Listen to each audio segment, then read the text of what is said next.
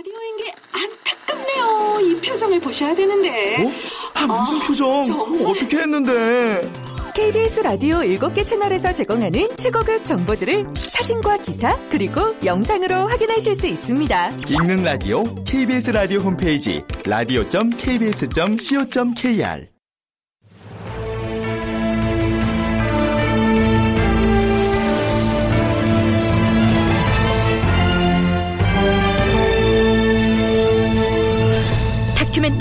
역사를 찾아서.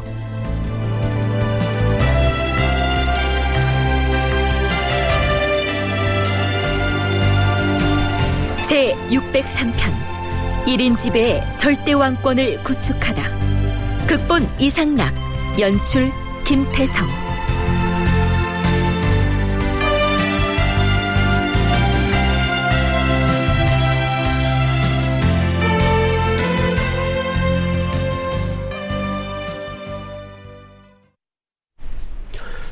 여러분 안녕하십니까 역사를 찾아서의 김석환입니다 지난 시간 말미에 갑자사화로 한바탕 피바람을 일으킨 뒤로는 천재지변, 즉 제2현상을 바라보는 연산군의 시각이 크게 달라졌다는 내용을 언급했습니다. 그 내용을 조금 더 살펴보겠습니다. 연산 10년 5월 16일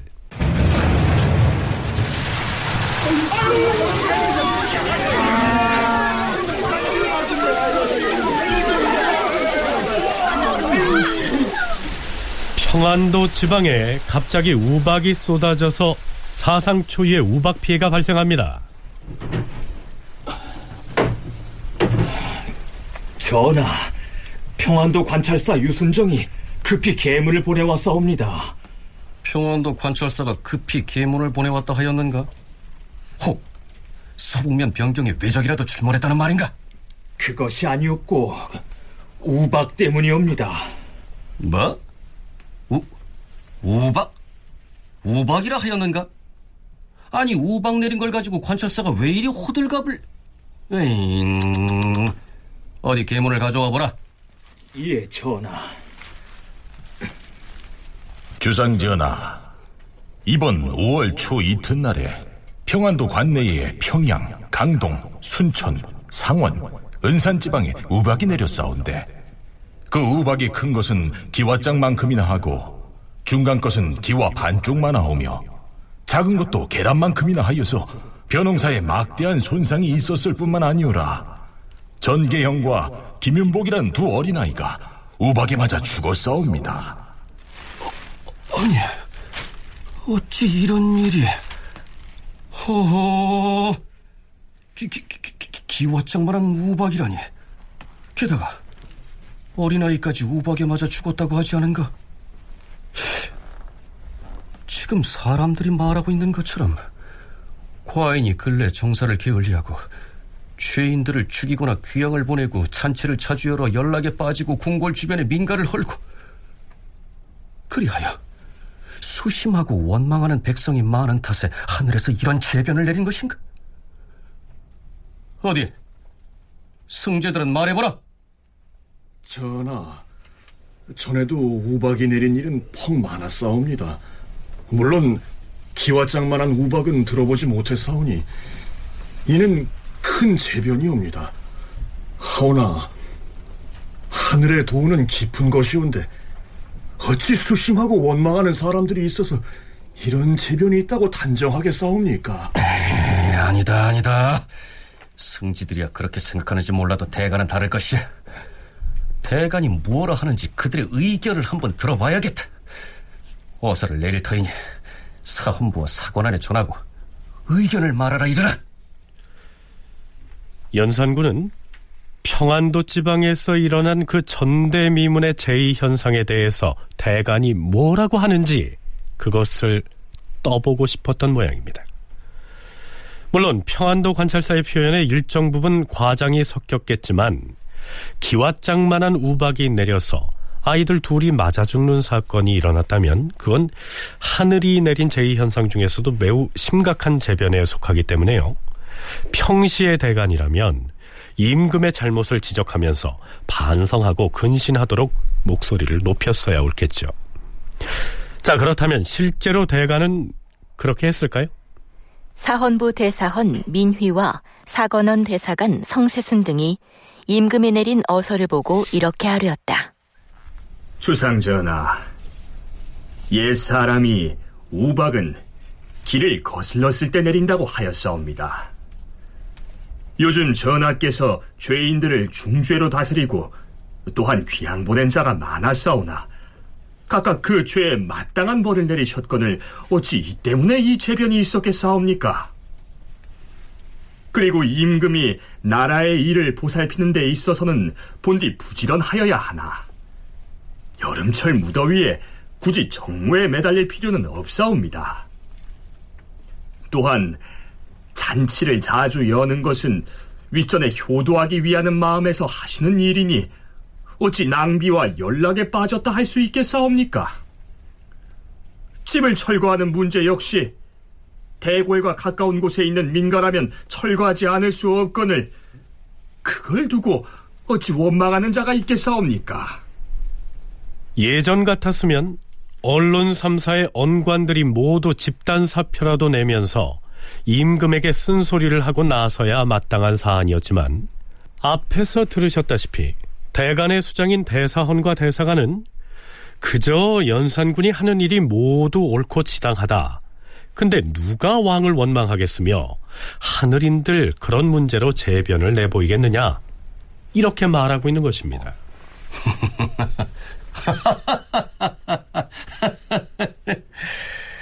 과일은 지금 대간이 생각한 바를 잘 들었노라. 아랫사람이 만일 성과 경으로서 임금을 섬긴다면 과인 또한 아름답게 받아들이겠거니와 오늘날과 같이 풍속이 아름답지 못하여서 겉으로는 성경으로 섬기는 척 하면서 안으로는 임금을 능멸하는 능상의 우를 범한다면 이것은 이것은 이것은 옳은 일이 아닐 것이야. 음. 이제 그대들은 성과 경으로 임금을 섬겨야 할 것이다. 알겠는가?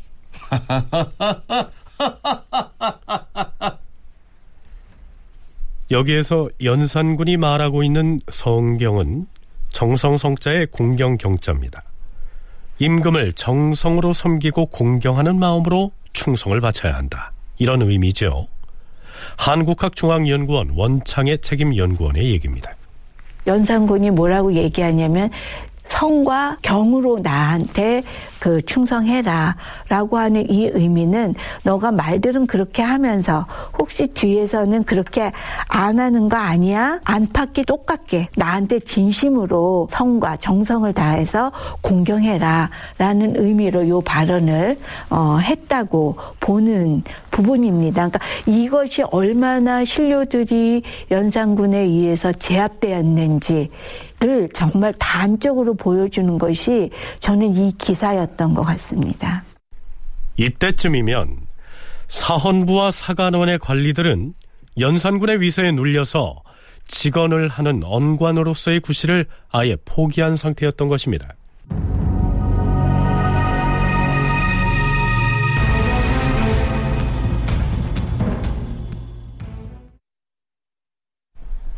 연산군은 이처럼 간헐적으로 나타나는 천변 현상을 아랫사람인 신하들이 윗사람인 임금을 능멸하려 한 탓으로 음기가 성에서 일어났다. 이렇게 지극히 자의적으로 해석하면서 신료들에게 다른 말을 하지 못하도록 억눌렀습니다. 그러면서도요, 그 자신은 사소한 기상이변에도 신경을 곤두세우는 모습을 내보입니다. 연산 10년 7월 25일 왕이 권례에서 꺾어온 꽃 한 송이를 의정부 정승들에게 보이며 말했다. 음, 가을에 피는 꽃을 두고 옛사람은 흔히 재앙이라고 지목하였소. 얼마 전에는 창경궁에 화재가 발생하자 대간이 이것은 재변이니 대궐 바깥으로 행차하는 것을 중지하라. 이렇게 청했어요. 만약 그 대간에게 이 꽃을 보여준다면 이 또한 반드시 재앙이라고 하겠지요. 경들의 생각은 어떻습니까? 전하, 복숭아 꽃이나 오약꽃이 겨울에 핀다면 상리에 어긋나므로 그것을 재앙이라 하는 것은 옳거니와 비가 와서 어떤 꽃 한 송이가 우연히 핀 것을 가지고 어찌 재앙이라 할 수 있겠사옵니까? 설령 복숭아 꽃이나 오약꽃이 겨울에 필지라도 아주 활짝 피었을 때라야 비로소 재앙이라 할 수 있사옵니다. 연산군은 이런저런 제의 현상이 나타날 때마다 예전에 그것을 하늘이 내린 변고라고 간언했던 대간 세력을 겨누어서 공박하는 수단으로 활용을 합니다. 연산 11년 10월 16일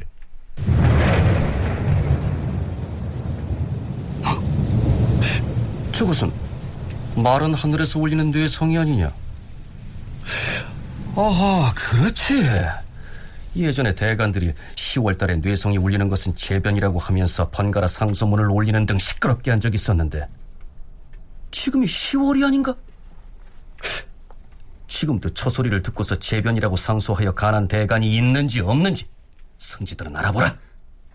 전하, 8월이면 우레가 비로소 소리를 거둔다라고 하였으니 8월 이후에 있는 우레는 정상이 아니라 하겠사오나 10월의 우레는 해마다 있는 것이니 이것으로 재변이라 할 수는 없사오며 대간들도 또한 논란을 하지 못할 것이옵니다. 이 기사의 뒤에는 사관의 사평이 한 줄 붙어 있습니다. 그 내용은 이렇습니다. 수많은 강관들을 베어 죽여서 위험을 세웠으므로 이미 언로가 막혀 아무도 감히 혀를 놀리지 못하였는데 왕이 그것을 알고 있으므로 스스로 자랑 삼아 한 말이다. 그럼에도 불구하고 이런저런 제의 현상이 끊이지 않았고 연산군은 그러한 기상 이변에 극도로 민감하게 반응하죠. 지금은 봄인데 왜 이리 날씨가 좋은 것이냐? 대간 중에서 이런 봄 추위를 재변이라고 한 자가 있느냐? 지금 대가는 아무 말도 하지 않고 있사옵니다. 정월달은 본래 추운 때이므로 예부터 봄 추위란 말이 있사오니 누가 감히 이것을 재변이라고 하겠사옵니까? 내 말은 그 말이 아니야. 예전에 이런 사소한 일을 가지고 재변이라고 했던 대간이 있는지 시정기를 다 뒤져서라도 찾아보란 말이다. 과인이 그런 자를 가만두지 아니할 것이야. 이렇게 억지를 부리기도 합니다. 급기야는 음? 아니 이것들이 다 무엇이니? 이것은 충청도에서 혜성이 자미의 별자리에 나타났다는 계문이고 이것은 지진이 있었다는 계문이고 이런 것들이 무슨 소용이 있다는 말이냐? 승제들은 들어라. 팔도의 관찰사들에게 유시하여서 앞으로는 이따위 재변 소식은 일체 알리지 말라고 하라. 기상 이변에 관한 내용은 아예 보고조차 하지 말라고 명을 내리는 겁니다. 제위 말년인 연산 12년에는 관상감에서 별자리가 변한 것을 보고를 하자 의정부와 육조의 참판 이상을 소집한 다음 이런 교지를 내립니다. 과인이 이런저런 재변을 아예 아르지 말라고 하교를 하였는데 어찌 또 아르는 것인가? 나는 하늘에 도라는 것이 너무나 아득하여서 도대체 알지 못하겠다. 옛날 요임금 때에도 9년 동안의 홍수가 있었고 탕임금 때에도 7년의 가뭄이 있었으니 어찌 그것이 요와 탕의 덕이 부족해서 그랬겠는가? 이것은 그저 우연하게 일어난 것이다. 사람의 잘못이 아닌 것이야. 풀초원자들이 망령스럽게도 사사로운 생각으로 재변을 논하고 있으니 이것이 바로 천기를 어지럽히는 것이다. 관상감을 아예 없애버려! 관상감은 천문, 지리, 책력, 측후 등의 업무를 맡아보던 관청인데요. 연산군은 바로 이 관상감을 혁파해버립니다. 여러 유형의 천변 현상을 연산군이 기존의 천인감흥서를 무시하고 자의적으로 해석하면서 압박을 하자 대신도 대간도 아예 입을 다물고 마는데요. 그렇다면 이때 그들은 무슨 생각을 하고 있었을까요? 연세대 국학연구원 윤훈표 연구원의 얘기입니다. 연산군의 어떤 실종과 제2의 나타남을 결부시키려고 하는 논리로 그들은 이제 이것을 이용하려고 했습니다. 그러니까 연산군과 완전히 다른 각도에서 전통적인 어떤 천인 가문서를 끌어와 가지고 연산군의 실종과 당시 어떤 재변을 합치시키려고 했던 거죠. 그러면서 뭐라고 얘기하냐면 연산군이 한우를 두려워하지 않는다. 그건 뭡니까? 임금의 자격을 완전히 상실했다라고 하는 그런 논리를 내세우게 된 거죠. 그래서 연산군을 갖다가 무너뜨리는 아주 중요한 원리로서 이 천인 가문서를 이용하고 있다라고 하는 겁니다. 그 점이 이제 연산군이 주장하는 것과 이런 어떤 표면적으로는 받아들이는 것 같지만 오히려 그걸 이용해서 연산군을 몰아내려고 하는 사람들의 천인 가문설이 완전히 다른 방향으로 나가고 있었다.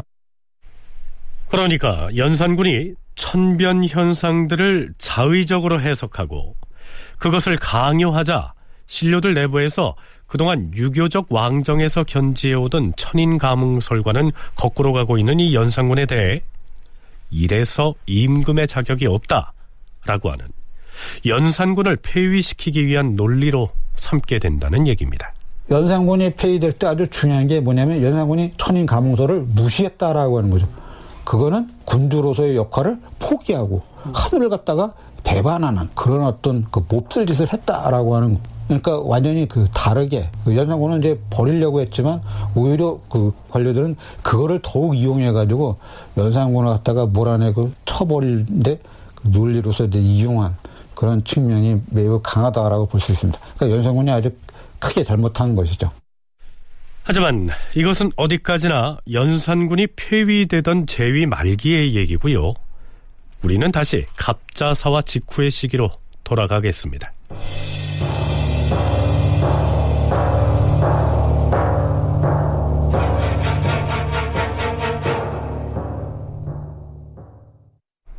갑자사와 직후인 연산 10년 윤 4월 12일 과인이 생각하기에 재상을 비롯한 조정 관원들의 집에 선비들과 무인들이 몰려들어서 그 신복이 되려고 하는 자들이 반드시 많을 것이다.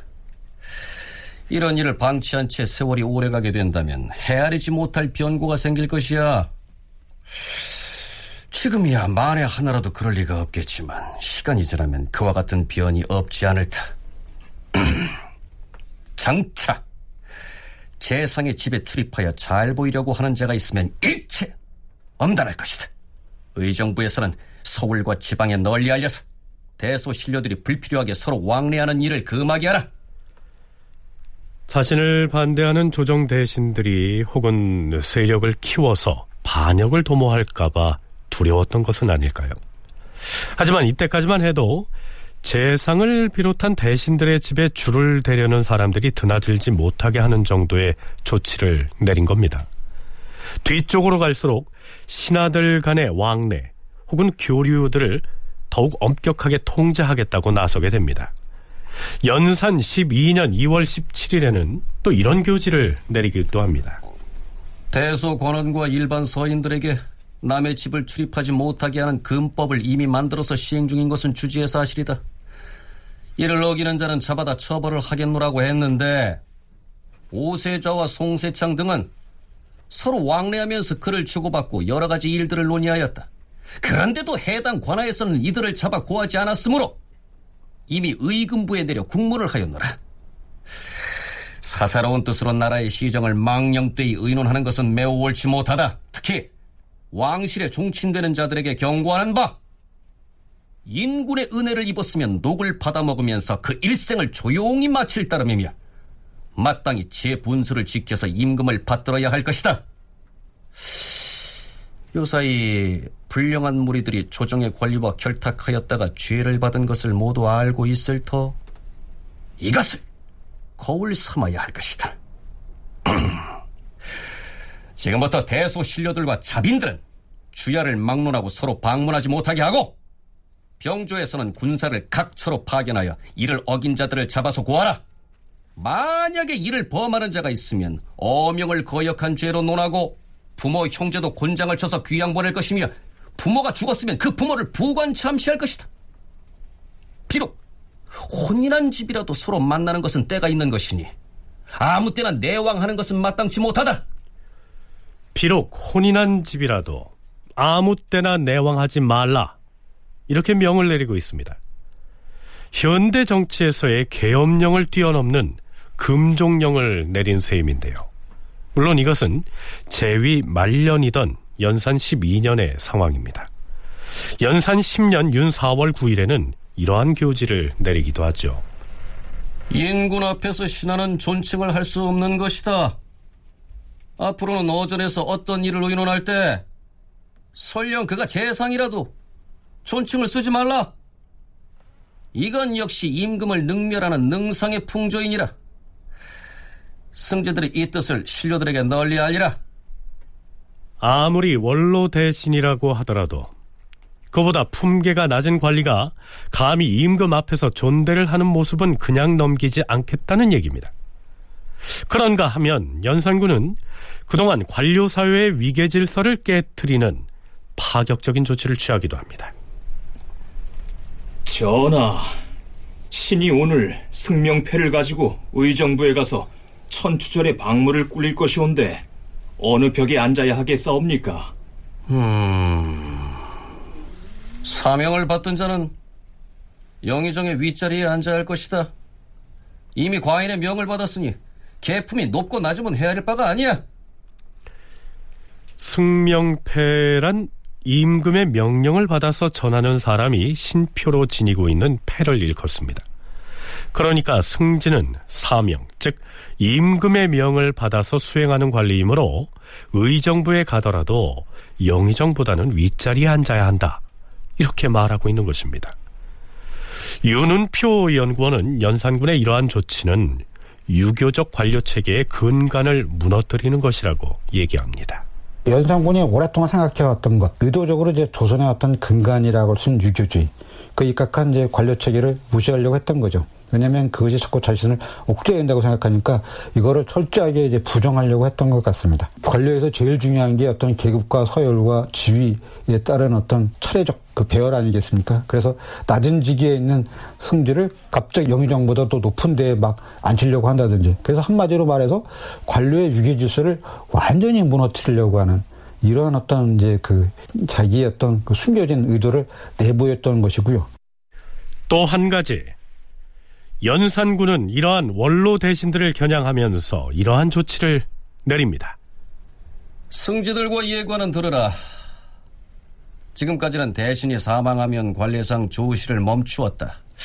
그러나 생각해보니 대신이 죽었을 때 국가에서 조의를 표하고 제를 지내는 것만으로도 그 대신을 존중하는 의리는 이미 보인 것인데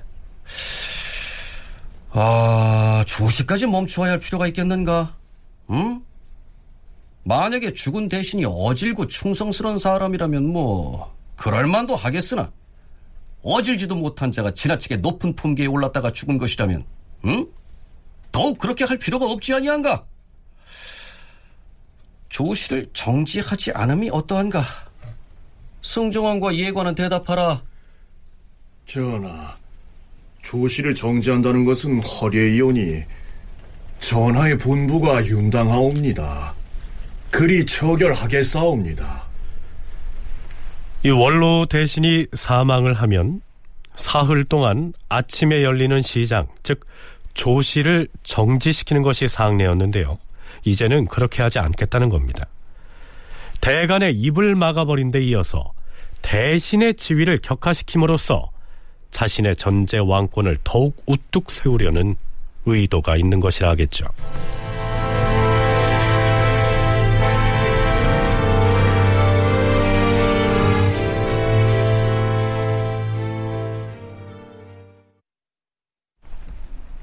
대소신료들의 위신과 위상을 깎아내리려고 하는 연산군의 시도는 이후로도 이어집니다.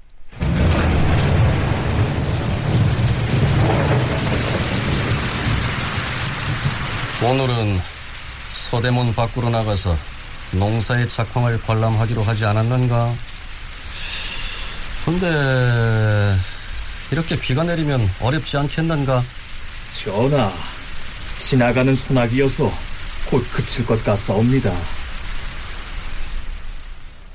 비가 그치자 왕은 서대문 밖으로 나가 농사를 관람하였다. 그런 다음 망원정으로 가서 왕실 종친 및 홍문관, 사헌부, 사관원의 관리들, 그리고 장수들을 불러서 술과 음식을 대접하였다. 이렇게 일정을 마치고 대궐로 돌아오는데요. 잠시 멈추어라. 예, 전하. 어가를 멈춰라.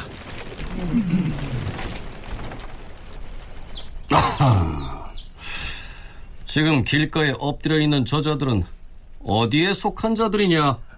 전하, 저들은 성균관 유생들이옵니다. 뭐허, 성균관 유생들이라. 유생들이 과인의 환궁을 영접하러 나와서 엎드려 있다. 이 말이렸다. 예, 그러하옵니다, 전하. 자, 이들이 왜 길바닥에 엎드려 있느냐 하면요. 연산군이 얼마 전에 이런 명령을 내렸기 때문입니다. 성균관의 유생들은 비록 아직은 지혜가 현달하지 못하였으나 장차 임금을 섬기고자 하는 이들이 아닌가? 그러니 앞으로는 임금이 교회로 행차를 할 때 각각 자기 집에 있어서는 아니 될 것이. 이제부터 과인이 궐 밖으로 행차를 할 때와 돌아올 때는 유생들도 모두 길가에 부복하여 예를 갖추게 하라. 이를 꺼리는 자가 있으면 용서하지 아니할 것이다. 그래서 임금이 대궐로 돌아올 때까지 기다렸다가 바닥에 엎드려서 예를 갖추고 있었던 것인데요. 하지만 부복하고 있는 성균관 유생들의 자세가 연산군의 마음에 들지 않았던 모양입니다.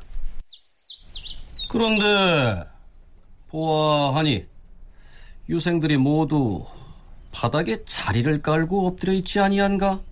어? 하하. 비가 와서 길바닥에 젖었기로 진흙이 몸에 묻을까 걱정돼서 자리를 깔고 그 위에 엎드려 있는 것인가? 무엄하구나! 승진! 무엄하게도 지금 자리를 깔고 엎드려 있는 저 유생들을 모두 조사하여 그 명단을 하려라! 이런 일이 있은 뒤부터 언제나 임금을 전송하거나 영접할 때면 비록 비가 와서 진흙탕이 되더라도 자리를 깔지 못하였다. 제위 말년인 연산 12년의 기사를 보면 연산군이 조정의 선비들에게 일부러 치욕을 안겨주고 있는 모습도 등장합니다. 전하, 어가에 오르시옵소서. 어, 아이, 그런데 어제까지 과인의 가마를 매던 사람 중에 바뀐 자가 있는 모양이구나. 유생 안의겸은 어디 갔는가? 전하, 안의겸은 병이 나서 오늘 가마를 맬 수 없다고 하여 다른 사람으로 가마꾼을 바꾼 것이옵니다. 뭐라? 병이 들어서 못 나왔다 하였는가? 이놈이 이놈이 이놈이 이, 이, 이 틀림없이 과인을 시위하는 것을 꺼려서 병을 칭탁하는 것을 다! 그 자를 미리청으로 잡아다가 가두고 국문하라! 임금의 가마를 매는 일은 처음에는 겸사복 소속의 금군들을 시켰었는데 그 다음에는 성균관 유생을 시켰고 그 다음에는 아예 문관으로 하여금 가마를 매게 하더니 마침내는 사원부나 사관원의 대관들을 시켰으니 조정신료들이 굴욕을 당하는 것이 이와 같았다.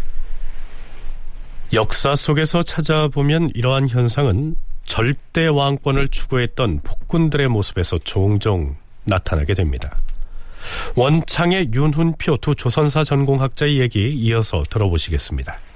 승지가 어명을 받으니까 어, 왕을 맞이하는데 비 온다고 네가 깔개를 깔고 앉느냐 뭐 이런 것들은 지금 굉장히 좀 지나친 모습이라고 생각이 됩니다. 절대 왕권을 꿈꾸는 왕이라 하더라도 이게 과연 절대 왕권을 상징하는 이야기일까라고 봤을 때는 이미 좀 연산군이 뭔가 잘못 나가고 있는 느낌들이 들거든요. 아무도 제어를 안 하니까 그냥 자의적으로 지금 나가는 모습들을 보고 있는 실록의 기록들이 지금 그렇게 나오고 있습니다. 그래서 이런 실록의 기록을 보면서 아, 이거 진짜 어떻게 봐야 될까 하는 생각이 저는 좀 들었습니다. 그러면 이제 문관과 유생들에게 임금의 가마를 내교함으로써 유교주의를 철저하게 그 한마디로 무너뜨리려고 하는 그리고 유교주의에 입각한 관료들과 후보자들까지도 모욕함으로써 그들의 지위를 깎아내리려고 하는 한마디로 말해서 유교주의를 무시하는 반유교적인 어떤 질서 모든 것이 임금에 의해서 정해진다라고 하는 그 유교주의 입장에서 본다면 말도 안 되는 그런 어떤 행위를 막 그 스스로 해 나가면서 관료들에게까지 이제 그 강요를 하게 되는 것입니다. 이제 그건 한마디로 이제 스스로 몰락 과정에 접어들었다 이렇게 이제 볼 수밖에 없는데 왜냐하면 유교주의와 그에 입각해서 구축한 관료 체제의 정점이 바로 국왕입니다. 국왕이 있기 때문에 유교주의와 그 관료 체계는 안정화될 수가 있는 것인데 그 연산군이 국왕으로서 그걸 이제 붕괴시키려고 하니까 그럼 신료들이 국왕을 받들어야 할 이유가 아무것도 없는 거죠. 연산군은 절대 왕권을 구축하겠다는 생각으로 기존의 유교적 질서를 깨뜨리는 이와 같은 파격적인 행보를 보이는 것인지는 모르겠지만 이것은 결국 스스로 몰락의 수렁으로 빠져들고 있는 것이다. 윤훈표 연구원의 분석이 그러합니다.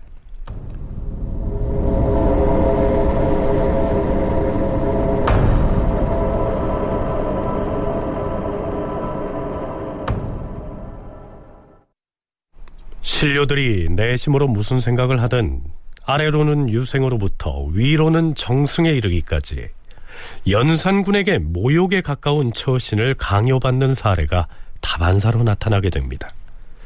자, 몇 가지 경우를 더 살펴볼까요? 연산 10년 7월 13일 유생들에게 담 쌓는 공사를 감독하게 하였다. 유생들도 뒷날에 임금을 섬길 자가 아니던가. 담을 쌓는 공사도 물정을 아는 사람이 감독을 하게 해야 할 것이야. 유생들에게 감독을 시키되 공사 현장에서 감독을 소홀히 하는 자는 엄벌에 처하라.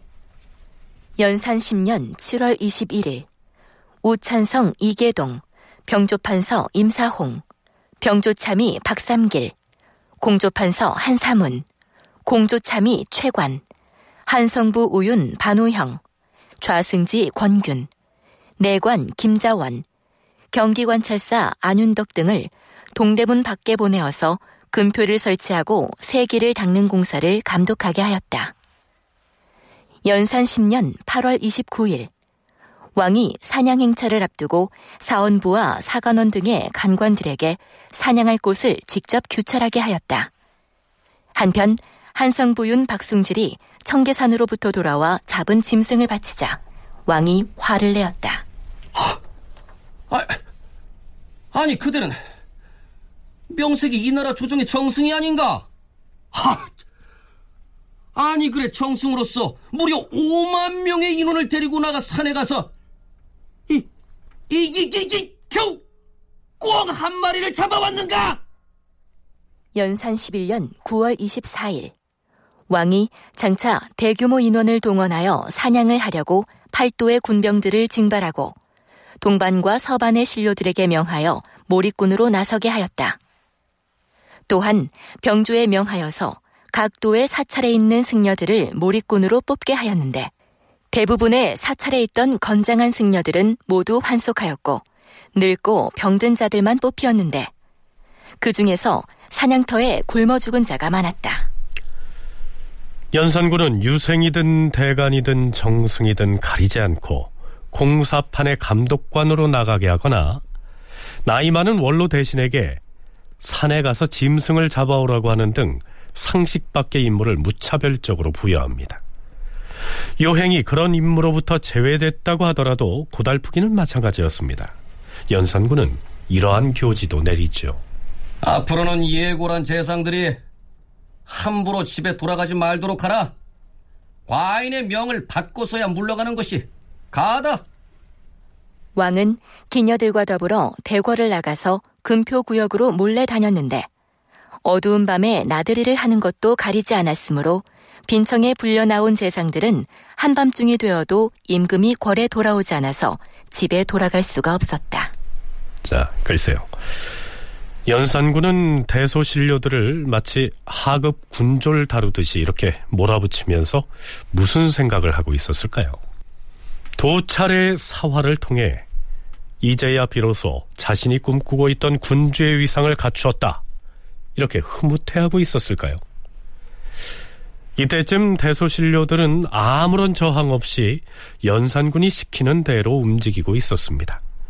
그럼에도 불구하고 연산군은 신하들이 군왕인 자신을 충심으로 대하지 않고 있다는 사실을 알았던 모양이죠. 전하, 하교하신 대로 사모를 가지고 왔사옵니다. 오, 그래? 아, 이리 가지고 오너라. 예, 전하.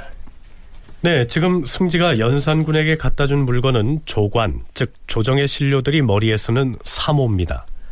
문무백관이 관복을 입을 때 머리에 쓰던 검은 모자를 일컫지요. 연산군은 생뚱맞게도 왜 사모를 가지고 오라고 했을까요?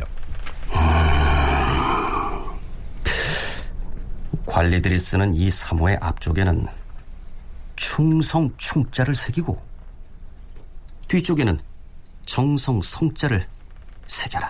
어? 그래 그래 그래. 앞으로 조정의 모든 신료들은 반드시 이 두 글자를 새긴 사모를 머리에 쓰고 다녀야 할 것이야. 임금이 조관의 사모 견본을 내리면서 대소신료들에게 앞쪽엔 충자, 뒤쪽엔 성자를 새기되 모두 전자체로 쓰라고 명하였다. 신하들에게 늘 충성심을 품도록 한 것이다. 또한 사무의 두 뿔이 어깨 위로 늘어지게 하도록 명하였는데 그것은 군왕이 아랫사람을 제어하는 뜻을 표한 것이었다. 자, 글쎄요. 대소신료들은 연산군의 명에 따라 앞에는 충, 뒤에는 성자를 새긴 이렇게 우스꽝스런 사모를 머리에 쓰고 다니면서 무슨 생각을 했을까요? 윤은표 연구원의 얘기입니다.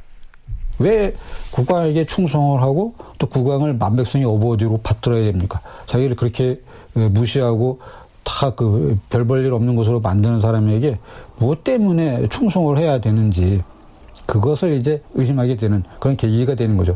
사실 가서 정리한다면 연산군이 요구하는 것은 끝없는 충성인데 그 충성은 바로 유교주의에서 나오고 또 그 충성을 갖다가 실적으로 구현하는 게 관료 체제인데 그 유교주의와 관료 체계를 다 무시하면서 끝없이 충성을 바란다라고 하는 것은 그야말로 연산군이 저지른 어떤 논리적 실수 중에 가장 큰 것이 아닐까라고 생각합니다. 어떤 몰락의 어떤 신호탄이라고 볼 수가 있겠죠. 그런데요, 원창의 책임연구원은 이 대목에서 연산군 일기라고 하는 실록에 대해서 한 번쯤은 냉정하게 거리를 두고 살펴볼 필요가 있다. 라고 얘기합니다. 자, 우선 연산군 일기의 편찬 배경을 살펴보자는 얘기입니다. 실록이라는 거는 국왕이 죽고 나면 가장 먼저 해야 될 일이 바로 그겁니다. 근데 그 실록을 만드는 거는 그냥 쓰는 게 아니라 왕이 제의하고 있을 때 각 관청의 관서 문서들을 전부 수합했다가 매년 그거 정리하고 그리고 마지막에 가서 편찬하는 겁니다. 그래서 편찬에 그런 원칙들이 있는데 암만 객관적이라 하더라도 이게 거기에 들어가서 편찬하는 사람들이 있기 때문에 그 사람들이 선별하는 자료들이 실록에 들어갈 수밖에는 없습니다. 근데 이제 연산군 일기도 중종대에 편찬이 됐다고는 하나 연산군을 이미 평가한 사람들이 그 일기를 만들었기 때문에 많은 부분이 취사 선택이 됐을 것으로 생각됩니다. 아무리 실록의 편찬 체계가 없는 사실을 거짓으로 꾸며서 쓰지는 않는다 하는 원칙을 견지했다고 해도 기본 사료들을 편집할 때 적어도 편찬자들의 취사 선택의 의도가 작용했을 것이란 얘기입니다. 연산군 일기 후반부로 가게 되면은 왕이 한 어떤 이런 개인적인 일들, 무슨 잔치를 했다, 사냥을 했다, 물론 했을 거지만 다른 일은 그럼 전혀 안 했을까? 하는 생각이 좀 든다는 거죠. 그래서 그 내용들이 사실이 아니다, 내지는 뭐 관장적이다라고 얘기할 수 없을지는 모르겠습니다만 그것이 전부는 아닐 것 같다는 생각이 듭니다. 왜냐하면 연산군이 세자 때는 굉장히 총명했다 그러고 글도 잘 짓고 그리고 어 19살에 왕에 올랐으니까 오랜 동안 그 왕이 되는 수업을 받은 사람이거든요. 그런데 우리들이 이해하지 못하는 상식밖에 일들을 주기적으로 하는 이런 현상을 글쎄 우리가 어떻게 해석할 수 있을까? 설마 연산군이 그래도 일국의 국왕인데 도저히 상식으로는 이해하기 어려운 그러한 행위들을 그처럼 지속적으로 계속했을까? 이런 의심을 해볼 만하다는 얘기입니다. 더구나 그런 기사들이 연산군 제위 후반부에 집중적으로 배치돼 있다는 점을 상기할 때 반정을 일으킨 쪽에서 그것 봐라. 이러니까 결국 쫓겨났지. 이런 인식을 심어주려는 의도가 편집 과정 중에서 작용했을 수 있다는 얘기입니다. 이런 글들을 여기에다 이렇게 모아놓은 거는 이렇기 때문에 이 왕은 쫓겨날 수밖에 없었어. 라는 반정을 시도한 신료들의 어떤 정당성을 부여해 주려고 하는 부분들이 아닐까. 너무 지나치게 이런 것들만 계속적으로 사료가 나열하고 있기 때문에 그 진위를 좀 의심하게 되는, 예, 왜 이랬을까? 왜 이런 것들을 기록, 이런 것들만 골라서 기록했을까? 하는 생각이 들어서 오히려 저는 정말 이랬을까 하는 의심이 생기고 이게 연산군의 전부의 모습 전부일까 하는 오히려 좀 반감이 좀 저는 드는 대목입니다.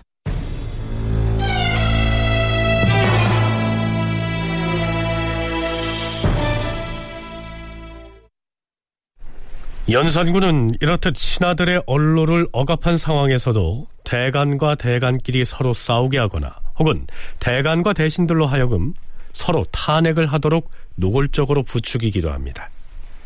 연산 10년 5월 2일 경상우도 수군절도사 김철손이 보고한 문건을 승정원 주서인 한효원이 깜빡 잊고 장부에 기록하지 않았다. 이때 와서 왕이 사원부에 명하여 한효원을 신문하게 하였다.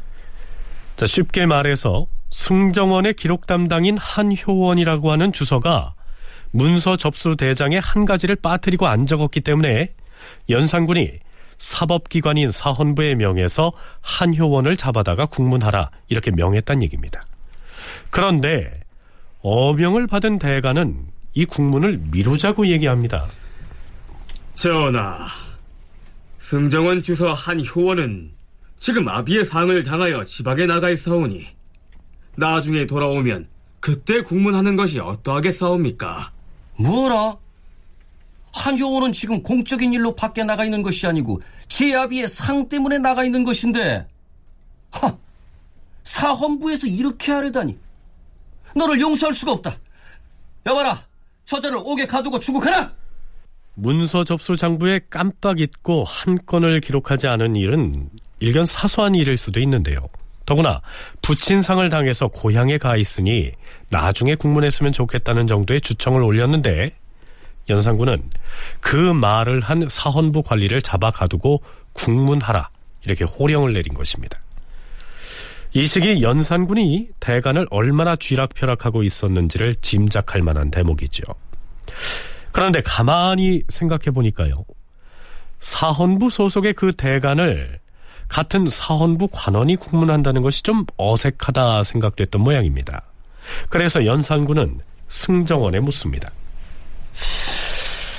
대간이 대간을 추국하는 것이야 뭐 상관이 없으나 관례상 사헌부에서 추국을 당한 관리는 일단 물러나야 하는 것이 아닌가?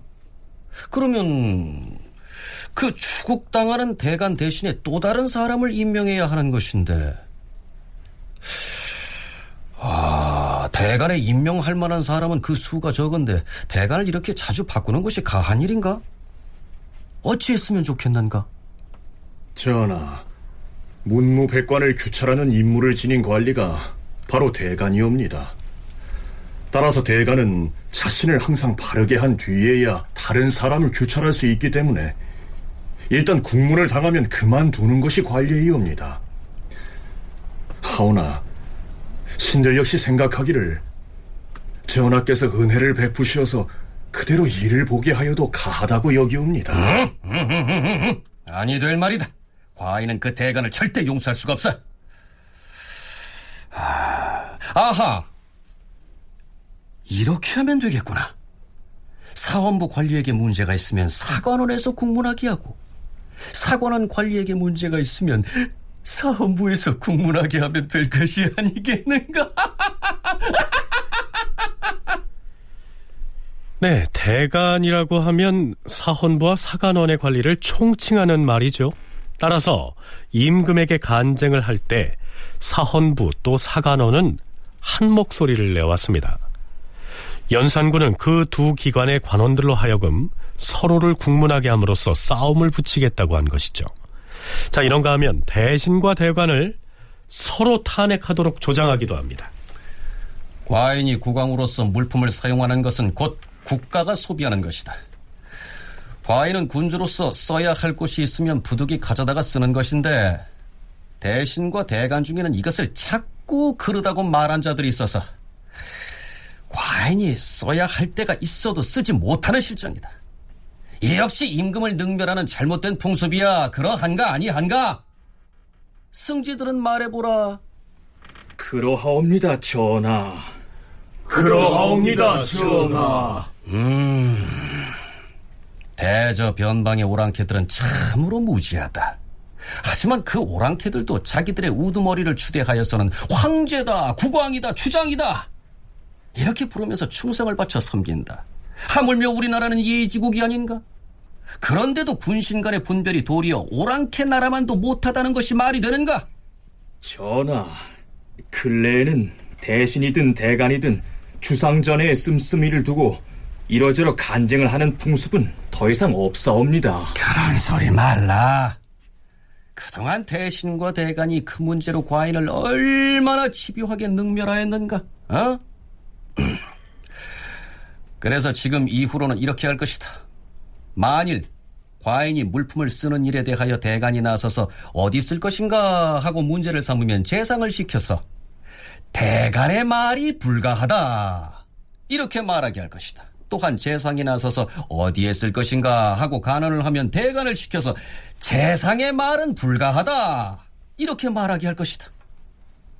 대간과 대신으로 하여금 서로를 거론하여 탄핵하게 하는 것이 좋을 것이다. 앞으로 그리 할 것이야. 아? 글쎄요. 국가의 주요 정책이나 제도를 개선하는 문제를 가지고 대신과 대관을 어떻게 활용할 것인지 고민하는 게 아니고요. 국왕 자신의 사치와 낭비를 두고 충원을 하는 대관과 대신을 어떻게 하면 이간질시킬까? 이렇게 골몰하고 있으니 앞길이 막막해 보이지 않습니까? 자, 이렇듯 만백성의 어버이가 돼야 할 국왕의 학정과 폐정이 기약 없이 계속돼서 조정의 분위기가 얼어붙게 됐으니 일반 사대부가의 여론은 어떻게 돌아가고 있었을까요?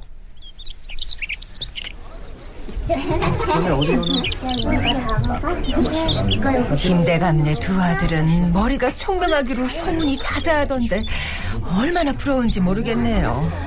어디 자식 총명하다고 좋아할 세상인가요? 그래도 총명하게 타고나서 과거 급제도 하고 대간이 됐든 사관이 됐든 홍문관 관원이 됐든 하여튼 청요직에 올랐다가 뒷날 판서도 되고 정승도 된다면 얼마나 든든하겠습니까? 아이고 무오년하고 갑자년에 고관 대작들 줄줄이 목 잘려서 저작거리에 매달리는 거 못 봤어요?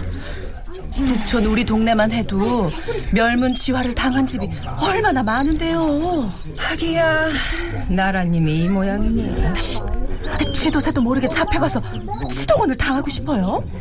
우리 집 어른도 요즘 퇴청하고 집에 오시면 아이들한테 하는 말이 공부할 필요 없다. 글도 읽지 말아라. 그러는 판이니 세상이 어찌 돌아가는 것인지 원.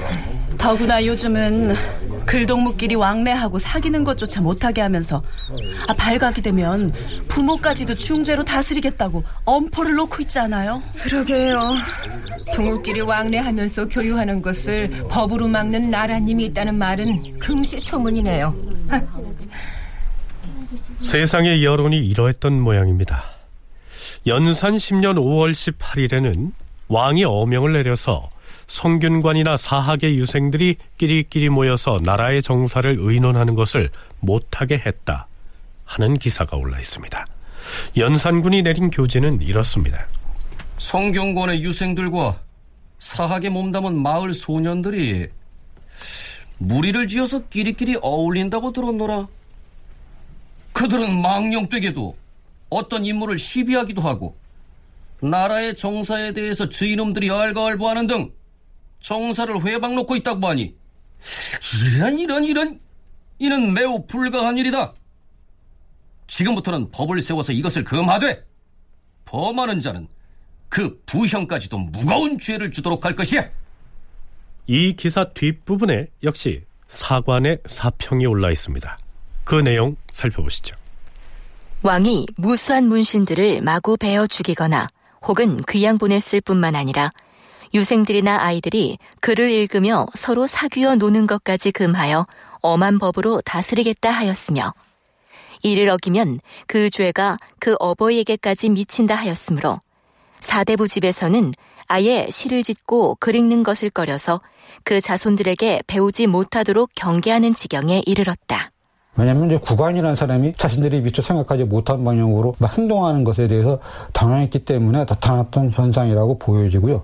예, 당황했기 때문에 제대로 이제 정신 차리지 못하고 그럼 어떻게 해야 될까? 이걸 이제 고민하다가 괜히 그냥 그 깊은 생각 없이 내뱉는 그런 소리에 불과했다고 생각됩니다. 왜냐하면 조선은 당시 유교주의 사회로 모든 것이 쭉 나가고 있었기 때문에 유교주의에서 제일 중요한 게 바로 뭡니까 공부를 해가지고 출세하는 것인데 그거를 뭐 근본적으로 부정했다라고 하는 것은 당시 조선 사람들에게는 있을 수도 없는 거고 또 나타날 수도 없는 그런 현상이었습니다. 그러니까 그건 정말 지나가는 현상이었을 뿐이지 그 기저에는 저는 뭐 아무런 그 변화도 없었고 이거는 뭐 순식간에 없어질 현상이었다. 이렇게 말들은 하면서 이거를 실행하려고 하는 사람은 아마 당시에 아무도 없었을 겁니다. 이게 무슨 얘기냐 하면요.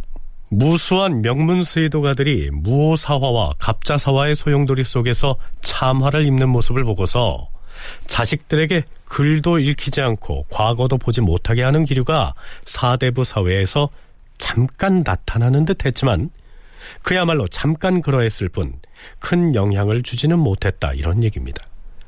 왜냐고요? 얼마 있지 않아서 중종 반정으로 연산군이 왕위에서 쫓겨났기 때문이죠. 자, 그렇다면 유생들끼리 서로 어울려서 정사를 의논하거나 무리지어서 논일다가 발각돼서 실제로 처벌을 받은 사람이 있었을까요? 과인이 명하기를 무리를 이루어 모여서 놀고 이야기하는 자는 이미 사헌부를 시켜서 체포하게 하였는데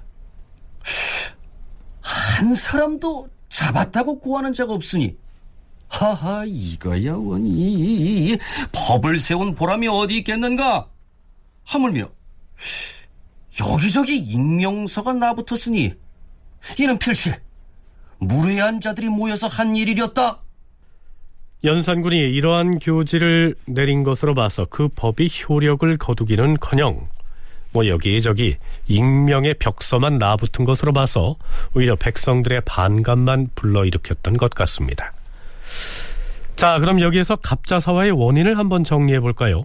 나를 갖다 이렇게 그 하찮게 여기고 우습게 여기고 국왕이지만 마음속으로 받들지 않는구나 이런 어떤 이제 불만이 이제 그 내심 커지면서 이것이 이제 아주 강렬한 그런 이제 원망으로 그 이 발전합니다. 그래서 나름으로 나름의 어떤 방식으로 아버지가 쌓아놓은 그런 어떤 체제에 대해서 그 불만을 품고 일종의 복수를 감행했다라고 그 생각됩니다. 그것도 정말 그 유치한 어떤 복수를 그 감행했는데 조금이라도 이제 자신을 견제했거나 제어하려고 했던 사람들 이 모두를 제거했는데 흉구파 뭐 살인파 이런 걸 구분하지 않고 그 모두가 이 대상이 되었습니다. 그 여파로 인해서 연산군의 몰락도 아주 즉각적으로 그 빨라졌던 것이죠.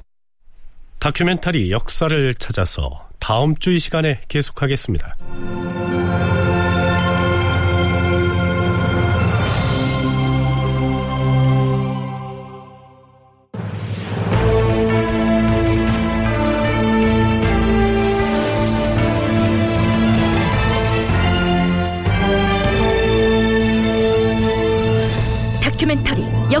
찾아서 제 603편 1인 집의 절대왕권을 구축하다 이상락극본 김태성 연출로 보내드렸습니다.